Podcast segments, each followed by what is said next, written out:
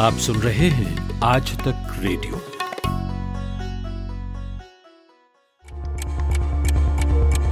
प्रधानमंत्री नरेंद्र मोदी ने अब से थोड़ी देर पहले पूरे देश को लॉकडाउन करने की बात कही Well, the United Kingdom is now on total lockdown. Spain is due to go into a nationwide lockdown starting Monday. Victoria will be in lockdown within the next 48 hours.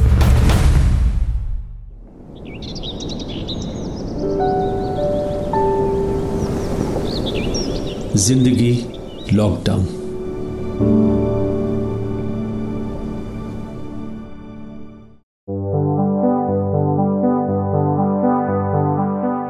मेरा नाम डॉक्टर दिनेश कंसल है। एक senior medical consultant हूँ। कुछ लोगों ने पूछा मेरे से कि नमक के पानी के गरारे करने से क्या हम कोरोना से बच सकते हैं या अल्कोहल पीने से बच सकते हैं? नमस्कार मेरा नाम नीलिमा हरजाल है। मैं ब्रिस्बन ऑस्ट्रेलिया में वहाँ रहती हूँ। मैं सुरेंद्र भूटानी पोलैंड की राजधानी वारसा से आपसे आप लोगों से मुखातिब हो रहा हूँ। हाय एवरीवन मेरा नाम चिराग है और मैं अपनी फैमिली के साथ इटली के मॉडर्ना शहर में रहता हूँ। मेरा नाम मुजीब अख्तर है। मैं पिछले 20 बरस से कुवैत में रहता हूँ। मुझे लगता है बल्कि यकीन है इसके ज़रिए कुदरत ने तमाम दुनिया को पैगाम दिया है ज़रा ठहरो, ज़िंदगी को रीडिफाइन करो। ज़िंदगी लॉकडाउन के दूसरे अंक के साथ मैं परवेज आलम हाजिर हूँ। नमस्कार। इस पॉडकास्ट सीरीज़ के लिए भारत ही नहीं, कई दूसरे देशों में बसे भारतीय मूल के लोगों से भी हमने बात की है। सबकी अपनी कहानियाँ हैं और सभी दिल को छूती हैं। आपके किसी अनुभव पर अचानक मुस्कुराने को जी चाहता है तो फिर कोई कहानी ऐसी आती है कि दिलो दिमाग सन्नाटे में आ जाते हैं। बहुत अच्छा लगता है जब लोग लॉकडाउन में पॉजिटिव रहकर किसी तरह से खुश रहने की कोशिश करते हैं। इन पॉजिटिव कहानियों की तरफ़ अभी आते हैं, लेकिन पहले वो लोग जिनके लिए फैज ने दुआ की थी, वो जिन्हें ताबे गरा बारी अयाम नहीं, यानी कि वो जो अपने दिनों का बोझ और तकलीफ़ नहीं सहन कर पा रहे हैं, वो जिन्हें ताबे गरा बारी अयाम नहीं उनकी पलकों पे शबो रोज को हल्का करते। अभी ताज़ा खबर है कि दिल्ली से लगे हरियाणा के शहर गुरुग्राम में एक ट्रैवल कंपनी ने तकरीबन साढ़े तीन सौ मुलाजमों को टर्मिनेशन नोटिस दे दिया है। इनमें एक ये भी है। माय नेम इज़ आशीष और I am one of the unfortunate employees जिसकी नौकरी गई है due to this corona virus I have a family of five members मेरे मॉम डैड मेरी वाइफ एंड एक डेढ़ साल की बेटी है। I am living in daily rented घर है और लोन चल रहा है ईएमआई है। अभी टू बी ऑनेस्ट जिस तरीके के मतलब हालात हैं लॉकडाउन है, ये है, वो है।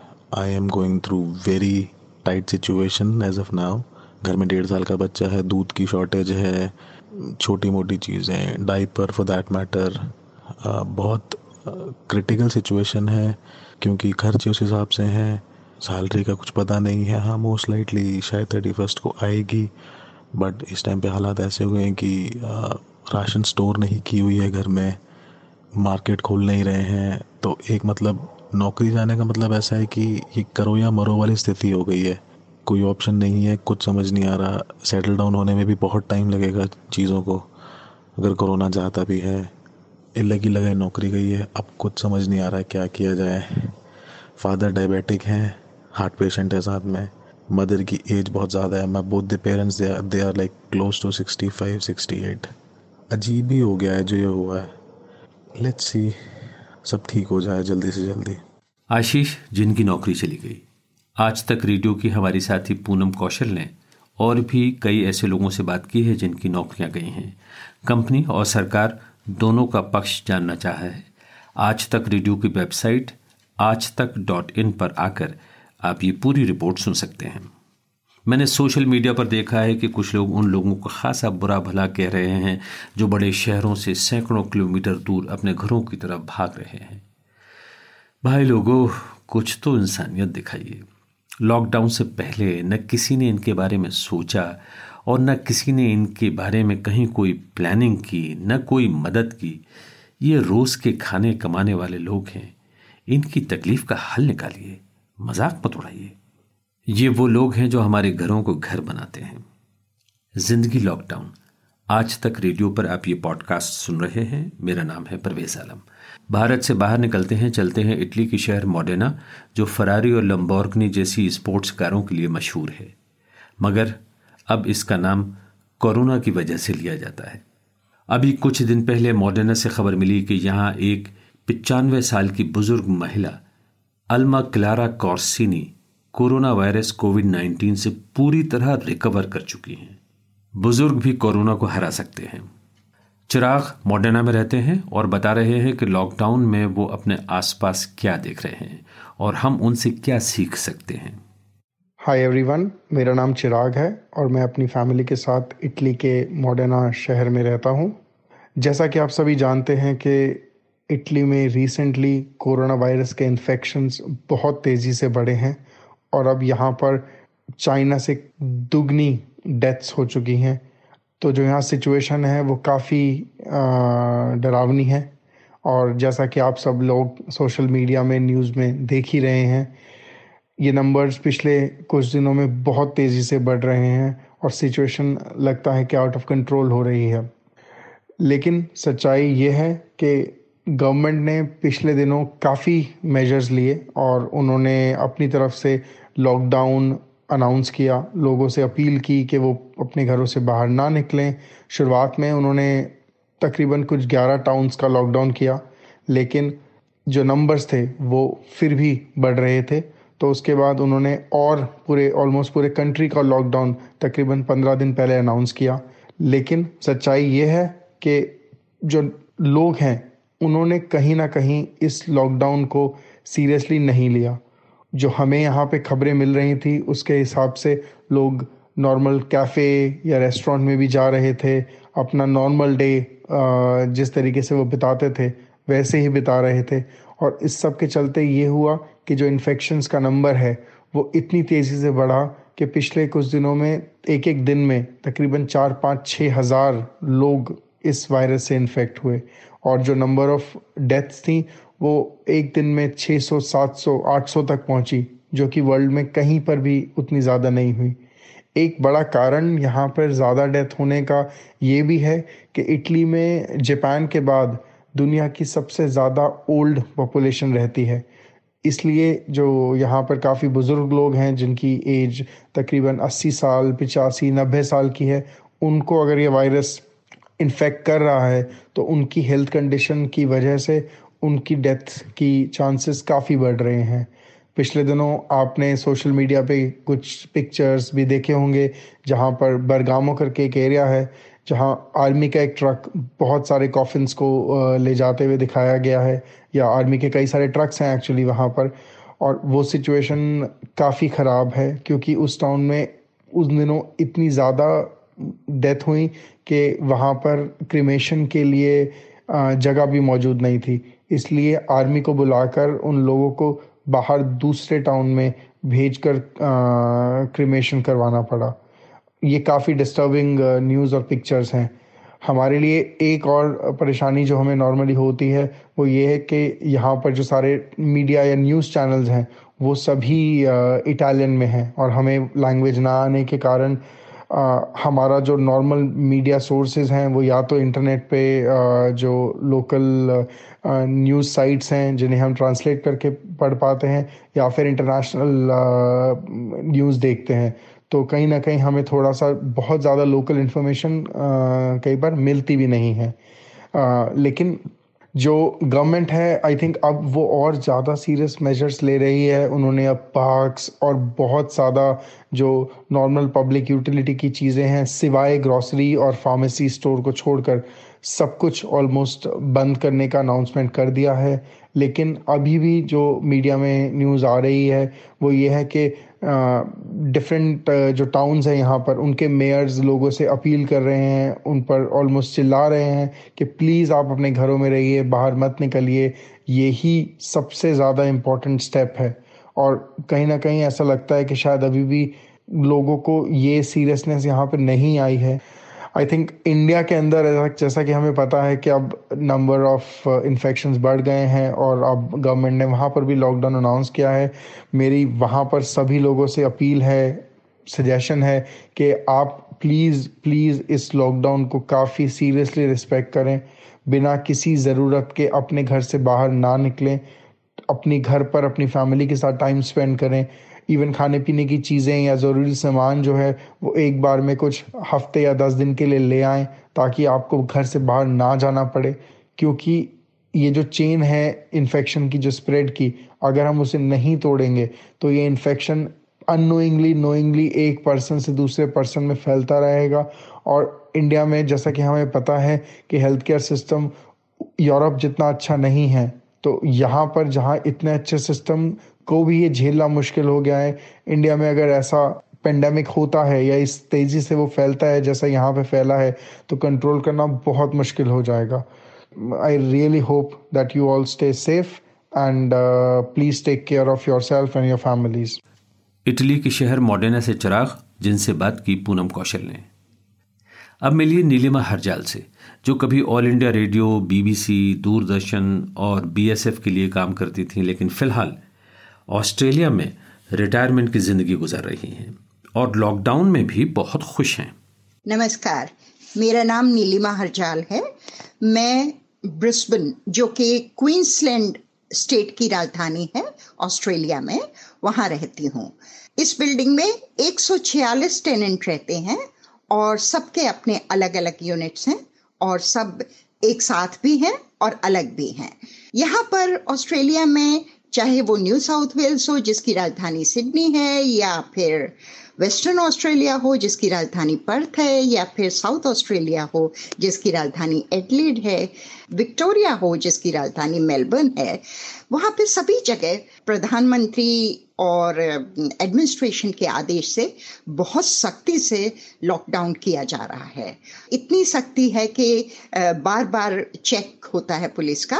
तो उम्र के लिहाज से तो मुझे और भी अंदर रहने की ज़रूरत है। इसलिए मैं अपने यूनिट में रहती हूँ। लेकिन यहाँ पर एक छोटी सी टीम बनाई हुई है समय बिताने के लिए और मदद करने के लिए, जिसको कि इस बिल्डिंग में करीब चौदह फ्लोर हैं और सबसे ऊपर वाला जो फ्लोर है, उससे बहुत ही खूबसूरत सा व्यू दिखता है नदी का और सिटी का। तो उसमें हम हम लोगों से जो टीम बनाई गई है, उसमें मैं भी शामिल हूँ। हमसे ये कहा गया है कि बजाय बिल्कुल ही अंदर यूनिट में रहने के और बोर होने के, आप हमारी मदद करिए और और सबकी मदद करिए और बिल्डिंग को सैनिटाइज करिए। तो मैं भी उसी टीम में हूँ। अभी अभी मैंने वही काम ख़त्म किया है। तो हम चौदह फ्लोर को सैनिटाइज करते हैं और दिन में एक बार एक दो घंटे के लिए। और उसके बाद उसको जब हम सैनिटाइज करते हैं तो वहाँ पे 120 अंदर ही अंदर सीढ़ियाँ भी हैं दो दो फ्लोर के बीच में। उनमें चढ़ना उतरना भी होता है। तो इस तरीके से एक्सरसाइज भी हो जाती है खूब सारी। और बिल्डिंग भी सैनिटाइज हो जाती है और एक तरीके का बहुत ही सेटिस्फेक्शन और अच्छा लगता है कि हम कुछ मदद कर रहे हैं उस जगह की जहाँ पर के हमारी रिहाइश है और हम रह रहे हैं। तो इस तरीके का काम अगर हम लोग सभी एक साथ करने की कोशिश करें और इसको एक मुहिम की तरह से लें तो मेरे ख्याल से ये लॉकडाउन जो है वो एक बहुत ही आनंददायक स्थिति बन जाएगी हमारे लिए और और हम इसको बहुत अच्छी तरह से एनफोर्स भी कर सकेंगे और एंजॉय भी कर सकेंगे। नमस्कार। ब्रिस्बेन ऑस्ट्रेलिया से नीलिमा हरजाल जो कभी एक जमाने में दूरदर्शन में डेप्यूटी डायरेक्टर जनरल भी रह चुकी हैं। कोरोना के मामले में इटली फ्रांस स्पेन ब्रिटेन और जर्मनी वगैरह की खबरें हमें खूब मिलती रहती हैं लेकिन पूर्वी यूरोप से कम सुनने को मिलता है। चलते हैं पोलैंड। मैं सुरेंद्र भूटानी पोलैंड की राजधानी वारसा से आपसे, आप लोगों से मुखातिब हो रहा हूँ। आप सब लोगों को नमस्कार, आदाब, सत जिस महामारी से सारा विश्व जूझ रहा है पोलैंड भी उसी का एक हिस्सा बनता जा रहा है। हालाँकि यहाँ पर हालात उतने ख़राब नहीं हैं, जितने इटली, स्पेन, ब्रिटेन में हो गए हैं। यहाँ पर एक तो सरकार ने ठीक वक्त पे पाबंदियाँ लगा दी तो आज पाबंदियों को तेरह, चौदह दिन होने वाले हैं। तो उसका नतीजा ये हुआ है कि अभी तक मरने वालों की संख्या साठ ही पहुँची है और जो बीमार लोग हैं, वो 1100 के करीब हैं। सुविधाएँ तो इतनी नहीं हैं जितनी होनी चाहिए, लेकिन फिर भी यहाँ के लोगों ने अपना संयम दिखाया है, अपना डिसिप्लिन दिखाया है और सरकार के कहने के मुताबिक काम कर रहे हैं। सड़कों पे बसें भी चल रही हैं, ट्राम भी हैं, मेट्रो भी है, लेकिन लोगों से निवेदन करते हैं कि वो साथ साथ ना बैठें। अगर एक बस में सत्तर लोग बैठ सकते हैं तो उसमें वो बीस लोग बैठने देते हैं। रेस्टोरेंट यहाँ पर बंद हैं, और ख़ास तौर पर भारतीय रेस्टोरेंट जो यहाँ पर पचानवे के करीब हैं तो उनका तो सबका धंधा चौपट हो गया है। लेकिन कुछ लोग वो टेक अवे के लिए वो ऊबर वाले आके खाना ले जाते हैं और लोगों के घर पहुंचाते हैं। सिनेमा हॉल बंद हैं कंसर्ट हॉल्स बंद हैं और लोगों के से भी निवेदन करते हैं कि दो से अधिक साथ साथ ना चलें और चलें भी तो दो मीटर का फासला बना के चलें। कुछ मौसम सुधर रहा है तो उसका कितना फ़ायदा होगा, ये तो कुछ कहा नहीं जा सकता। लेकिन फिर भी संघर्ष तो जारी है। और पोलैंड के लोग भी उसी में शामिल हैं। इनका इतिहास कोई ज़्यादा अच्छा नहीं रहा, क्योंकि दूसरी लड़ाई में ये जर्मनी और रूस के बीच में फंस गए थे। यहाँ पर, आज जैसा आप जानते हैं साठ लोग यहूदियों का कत्ल भी किया गया था और आज़ादी के बाद फिर पोलैंड एक हुआ और 1981 में मार्शल लॉ भी लगा 1990 में बर्लिन वाल के टूटने के बाद यहाँ पर बहुत ही हफ़्ता दफरी मची और एक हज़ार प्रतिशत तक इन्फ्लेशन भी बढ़ गया था। फिर भी लोगों ने जूझ कर देश को मज़बूत बनाए रखा और 2004 में जब ईयू में सम्मिलित हुए यूरोपियन यूनियन में तो इनकी आर्थिक व्यवस्था बहुत ठीक हो गई और काफ़ी अच्छे ढंग से ये सुधार ला रहे थे।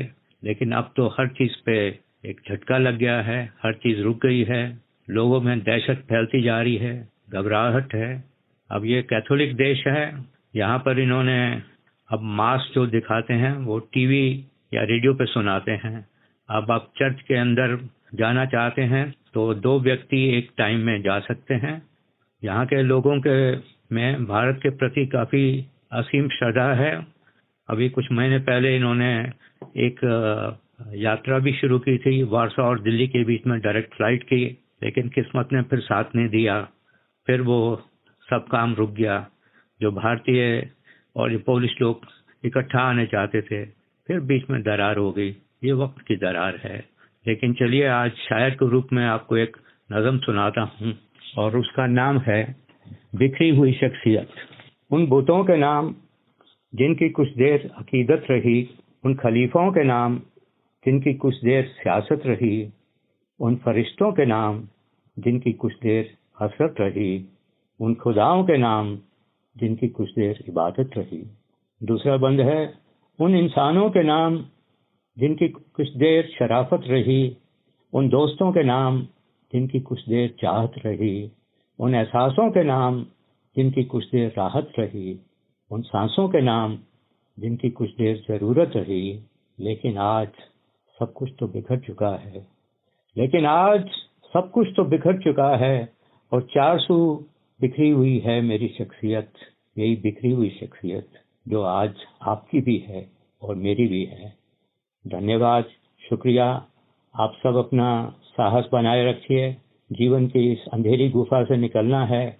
इनशाला सब इकट्ठे निकलेंगे। बहुत बहुत शुक्रिया। वॉर्सो से सुरेंद्र भूटानी। बड़ी मॉडिस्टी से काम लिया भूटानी साहब ने। इसलिए कि आप वॉर्सो में प्रोफेसर रह चुके हैं और आपकी कविताओं का अनुवाद पोलिश पत्रिकाओं में प्रकाशित होता रहता है। कोरोना की वजह से लॉकडाउन मध्य पूर्व और खाड़ी के देशों में भी है। मेरा नाम मुजीब अख्तर है। मैं पिछले 20 बरस से कोवैत में रहता हूँ। मेरी फैमिली में बीवी के अलावा एक दस साल का बेटा और तकरीबन पाँच साल की बेटी है। ज़िंदगी मामूल पर चल रही थी। एक्सट्रीम ठंड के बाद स्प्रिंग की आमद थी। धूप खिलने लगी थी और हवा में भी ठंडक जाती रही थी। इस मौसम का मिडल ईस्ट में बेसब्री से इंतज़ार किया जाता है। धूप सेकने और ताज़ा हवा लेने के लिए लोग कॉर्निश पर बड़ी तादाद में निकल आते हैं। सब कुछ ऐसा ही था कि वक्त ने 360 डिग्री की करवट ली। कोरोना के तीन केसेस खबरों में आए। फिर हर रोज़ इनकी तादाद बढ़ने लगी। तभी अंदाज़ा नहीं था कि हालात यहाँ तक पहुँच जाएँगे। हुकूमत पूरी तरह चौकस थी और इस पैंडमिक से निपटने की तैयारी में मशगूल। पहले स्कूल कॉलेजेस बंद हुए, फिर सब ऑफ़िस और फिर इनकमिंग आउटगोइंग फ़्लाइट्स फिर हुकूमत ने मामले की संजीदगी समझाने के लिए सोशल मीडिया पर मैसेजेस भेजे। आज सूरत हाल ये है कि हॉस्पिटल्स फार्मेसीज़ और कोऑपरेटिव्स के अलावा सब कुछ बंद है। शाम पाँच से सुबह चार बजे तक का कर्फ्यू है। पूरा मुल्क ठहर सा गया है। मेरे बच्चों का फेवरेट गेम है घर की तमाम कुर्सियाँ कुशन्स और तकियों का घर बनाना। हर रोज़ एक नए डिज़ाइन का घर बनता है और मैं भी उनकी मुहिम में शामिल होकर उनका मासूम बचपन जीता हूँ। शाम को कर्फ्यू के बाद बेगम घर को संभालने और किचन के फ्रंट पर जुट जाती हैं। बच्चों को कुछ देर कार्टून देखने की इजाज़त होती है। मैं बालकनी में कुर्सी डालकर बैठ जाता हूँ। जिन सड़कों की रफ्तार कभी रुकती नहीं थी, उन सड़कों को खाली खाली देखना अच्छा लगता है। न गाड़ियों के हॉर्न की आवाज़, न उनका धुआँ। सन्नाटे में आसमान, चाँद सितारे भी देखना अच्छा लगता है। इस खामोशी में मेरे अंदर का राइटर जाग जाता है और इसको ख्यालात का एक ख़जाना मिल जाता है और मैं कुछ लिख भी लेता हूँ। कुछ अशार फ़ोन पर रिकॉर्ड करके दोस्तों से शेयर भी कर लेता हूँ।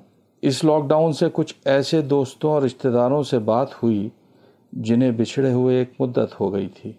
डिनर के बाद न बच्चों को जल्दी सुलाने की टेंशन होती है, न खुद को भी कोई जल्दी होती है। सबके साथ बैठकर यूट्यूब पर अपने स्कूल के दिनों की क्लासिक फ़िल्म देखते हैं। कल सत्य व सत्ता देखी थी। इन नटशेल इस कोरोना को लेकर सबके अलग अलग एहसास होंगे। मुझे लगता है बल्कि यकीन है इसके ज़रिए कुदरत ने तमाम दुनिया को पैगाम दिया है, ज़रा ठहरो, ज़िंदगी को रीडिफ़ाइन करो। चाँद तारों पर पहुँचना इतना ज़रूरी नहीं जितना अपने आसपास के भूखों को खाना खिलाना। मज़हब की दीवारों से ऊपर उठकर एक दूसरे की मदद करना। जो लोग कोरोना से मर गए, वो जाते जाते भी एक अहम पैगाम देकर गए हैं कि कुदरत किसी सरहद को नहीं मानती, गरीब अमीर को नहीं मानती। कुवैत से मुजीब अख्तर, जो पेशे से इंजीनियर हैं, लेकिन अपनी शायरी के वीडियो भी बनाते हैं और सोशल मीडिया पर खासे एक्टिव हैं। वापस आते हैं दिल्ली। आज तक के सभी श्रोताओं को मेरा नमस्कार। मेरा नाम डॉक्टर दिनेश कंसल है। मैं दिल्ली के अंदर एक सीनियर मेडिकल कंसल्टेंट हूँ। अपनी एक क्लिनिक है मेरी दिल्ली में और मैं भारत सरकार के कुछ संस्थाओं के अंदर सीनियर कंसल्टेंट फिजिशियन हूँ। अब इस लॉकडाउन अवस्था में हम सबको अपने अपने घरों में रहना पड़ रहा है। मेरे जीवन काल में भी एक पहला एक्सपीरियंस है। बहुत तरह के टेलीफोन्स आते हैं जो लोग मेरे से बहुत तरह की इंक्वायरीज करते हैं रिगार्डिंग देयर इलनेसेस जैसे कि कुछ लोगों ने पूछा मेरे से कि नमक के पानी के गरारे करने से क्या हम कोरोना से बच सकते हैं या अल्कोहल पीने से बच सकते हैं। या हल्दी, अदरक, इलायची, लौंग, इन सब चीज़ों से बच सकते हैं। मेरा सबको एक ही जवाब है कि भाई, हो सकता है अदरक में कुछ एंटी माइक्रोबियल प्रॉपर्टी हो, हल्दी में भी हो। लेकिन कोरोना का जहाँ तक सवाल है, मुझे नहीं लगता कि कोरोना इन चीज़ों से बचाया जा सकता है। इस दौरान मैंने एक चीज़ पाई कि जो काम शायद मैंने अभी तक नहीं किए थे घर के, हमने अपनी कॉलोनी में मिलकर के जितने भी तरह के हेल्पर्स आते हैं, जैसे हाउसमेट्स होती हैं ड्राइवर्स होते हैं, या और भी कई तरह के हेल्पर्स हैं, हम सबका आना बंद है। तो इस समय कोई भी हो, अमीर हो, गरीब हो, उसको सारे काम खुद ही करने पड़ रहे हैं। और ज़ाहिर है, मैं भी उनमें से एक हूँ। चाहे झाड़ू हो, पोछा हो, बर्तन धोने हो, कपड़े धोने हो, सब काम करने का एक्सपीरियंस मुझे भी हासिल हो रहा है। जब कॉलोनी में मैंने अपनी बालकनी से देखा, मेरे घर से दो केमिस्ट शॉप्स हैं और एक फ्रूट सेलर है और एक परचून की दुकान है जो सब मुझे दूर से देखती हैं। मैंने देखा कि उनके काउंटर्स पे लोग ऐसी भीड़ लगा के खड़े हैं, अगर इन्फेक्शन ना हो एक दूसरे से तो हो जाए। मैंने अपने रेजिडेंट वेलफेयर एसोसिएशन के प्रेसिडेंट को कॉल किया। हमने कहा कि हम दोनों जने मास्क पहन करके और जाते हैं और केमिस्ट को कहते हैं कि भाई इस तरीके से अलाउ मत करो। हमने एक एक मीटर की दूरी पे पेंट से सर्कल बनाए और लोगों को एजुकेट किया कि भाई आप इसमें ही खड़े होकर के अपने आगे बढ़ें, एक दूसरे से फासला रखें। और मुझे बहुत खुशी है कि इस समय लोग उस चीज़ को ऑब्ज़र्व कर रहे हैं और इससे डेफिनेटली फ़ायदा पहुंचेगा। दूसरा, मैंने लोगों को ये भी बताया कि भाई पैनिक बाइंग बिल्कुल मत करें। क्योंकि पैनिक बाइंग से कोई अवस्था और बेकार हो जाएगी। कुछ लोगों के घरों में इतनी होर्डिंग हो जाएगी कि दूसरे लोगों को खाने को नहीं मिलेगा। और ज़रूरी काम से ही निकले हैं। इस बीमारी से हमें लड़ने के लिए पॉजिटिव रहना बहुत ज़रूरी है। बार बार हाथ धोना बहुत ज़रूरी है। यहाँ तक कि बाहर कभी एक बारी सौदा लेने जाता हूँ तो अपने घर की नॉब्स को खुद अल्कोहल से वॉश करता हूँ, जो आइसोप्रोपाइल अल्कोहल है। उससे वॉश करता हूँ, जो कि हम लोग नॉर्मली इंजेक्शन लगाने से पहले रुई से स्प्रिट लगा के साफ़ करते हैं। तो ये सब जीवन काल चल रहा है। मॉर्निंग से इवनिंग तक घर में बैठे हैं, कभी कुछ एंटरटेनमेंट कर लिया, कुछ फ़ोन कॉल्स आ गई, लोगों को मेडिकल राय दे दी whatever best I can do और कभी बच्चों के साथ खेल लिए टीवी वॉच करके कोरोना की जानकारी ले ली, और अपना नियमित योग कर लिया, या थोड़ा एक्सरसाइज कर ली। That is all thank you so much podcast ज़िंदगी लॉकडाउन के अंत में राजस्थान का शहर बीकानेर। मैं अनिरुद्ध उमट, राजस्थान के शहर बीकानेर में रहता हूँ। एक कवि और कथाकार के रूप में मेरी पहचान है। मेरे शहर बीकानेर में, जिस मोहल्ले में माजिसा की बाड़ी मोहल्ला है, उस गली में मैं जहाँ रहता हूँ, वहाँ पर कंप्लीट लॉकडाउन है और लोगों में कुछ हद तक संजीदगी है, लेकिन काफ़ी हद तक अभी तक उनके व्यवहार से लगता नहीं है कि उन्हें पता है कि क्या संकट है हम पर। उन्हें लगता है कि बस ठीक है, गवर्नमेंट ने कह दिया है, इसलिए हम, लेकिन लोग निकलते हैं और उनके चेहरे पर, उनकी बॉडी लैंग्वेज पर किसी तरह का कोई तनाव, कोई चिंता या कोई संजीदगी दिखाई नहीं देती। ये चीज़ मुझे बहुत दुखी करती है। हमारी गली में देखिए एक परचून की दुकान है और समर्थ लोगों का मोहल्ला है। किसी भी तरह के खाने पीने की कोई समस्या नहीं है। और रही बात, हम लोग घर में रहते हैं। देखिए, हमने तय कर रखा है, हम में से कोई भी बाहर नहीं जाएगा। और ना ही हमने बहुत ज़्यादा सामग्री एकत्र की जितनी है, उतने में हमने तय कर लिया है कि थोड़ा कम खाएँगे, नाश्ता नहीं करेंगे, सुबह का ही खाना बना लेंगे, वही नाश्ता है, वही भोजन है। और शाम का खाना और चाय दिन में सिर्फ़ दो बार बनाएँगे ताकि गैस भी कम चले, चीज़ें भी कम हो। और दूध नहीं है तो कोई बात नहीं मतलब ब्लैक टी से काम चला लेंगे, ऐसा कुछ नहीं है। और आपस में बात करना, हंसना, खेलना, बहुत से काम रह गए हैं, वो करते हैं।